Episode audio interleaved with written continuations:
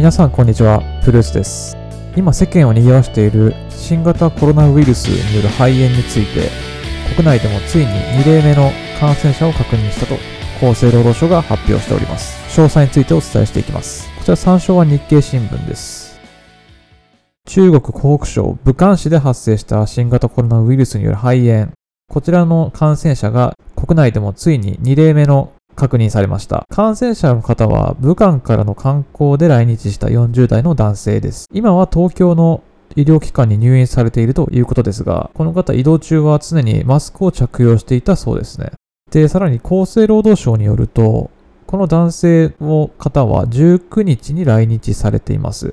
入国前の14日から発熱を感じていて、15、17日に医療機関に受診していたそうですが、その時は肺炎とは診断されなかったということで、経過観察になっていたそうです。入国した後の20日にも受診をしたが、肺炎とは見られなかった。発熱と喉の痛みは続いたため、22日に再度受診したら、肺炎の疑いとなり、入院。そして24日、国立感染症研究所が発表した症状の結果、新型コロナウイルスの感染を確認ということです。この男性は新型肺炎の感染源と推定されている武漢の海鮮市場には立ち寄ってはいなかったそうです。ですので、どのような経路で肺炎に患ったのかっていう確認はできておりません。また、この方は2例目ですけども、1人目の感染者の方は16日に神奈川県の在住の中国人男性の方から発見されていますで。新型コロナウイルスの特徴なんですけど、こちら国立感染研究所が出している資料を引用しておりますが、まず感染症の疑いの定義です。以下の1及び2を満たす場合を疑い例とするということで、まず1を見ていくと、発熱37.5度以上、かつ呼吸器症状を有している。2、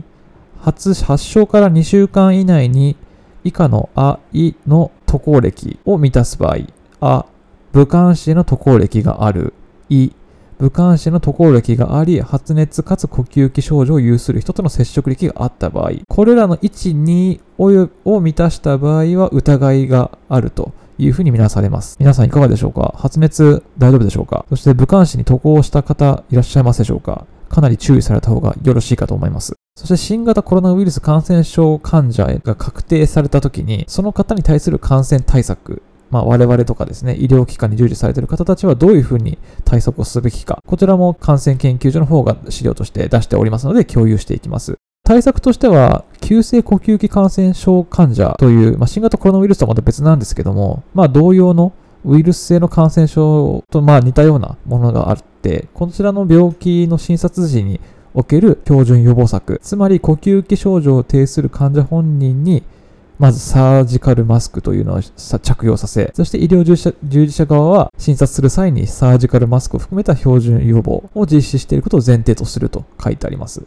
まあ、標準予防策って具体的に言うと、患者の血液、体液、分泌液、排泄物、あるいは傷や皮膚など粘膜の感染症がある、感染してる可能性がある物質に対して、手指の衛生、まず手洗いですね。手洗いして消毒を行う。特に洗い、洗い残しが起こりやすい部分としては、親指あたりが損ないやすいそうです。親指をちょっと洗ってあげると、より洗い残しは収まるというふうに書いてあります。あと、石鹸と流水での手洗いとうがい、を行うこと。あと、防護服の着脱。これちょっと防護服持ってないんであれなんですけど、まあ、マスクとか手袋とかゴーグルとか、できるだけそういったものを使って物質的に身を守るということが標準、標準予防策というふうに書いてあります。なので、これらを一つでも実施することによって感染を抑える。もし接触してた人たちと接触するケースになり得なり得た場合にを想定し、防護服を着たり、ゴーグル着用したり、手袋をしたり、手洗いうがいをちゃんとするということをこまめに行うということです。でも新型コロナウイルスの感染症患者の確定した場合についてはもう診察する際はもう個室が望ましいって書いてあるので、で、十分換気した上で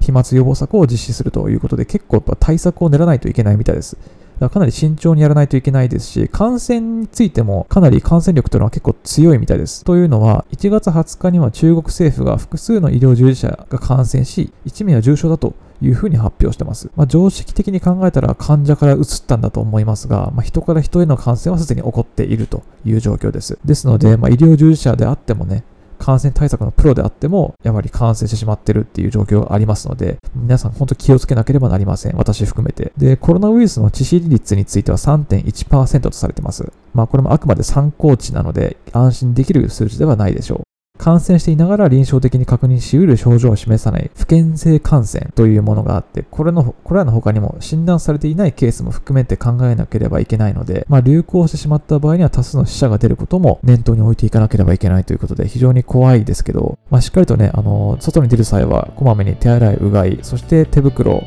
手袋は難しいかもしれませんけど、マスクは最低限した方がよろしいかと思います。と速報のニュースで恐縮ですけど、皆さん、ぜひ気をつけてください。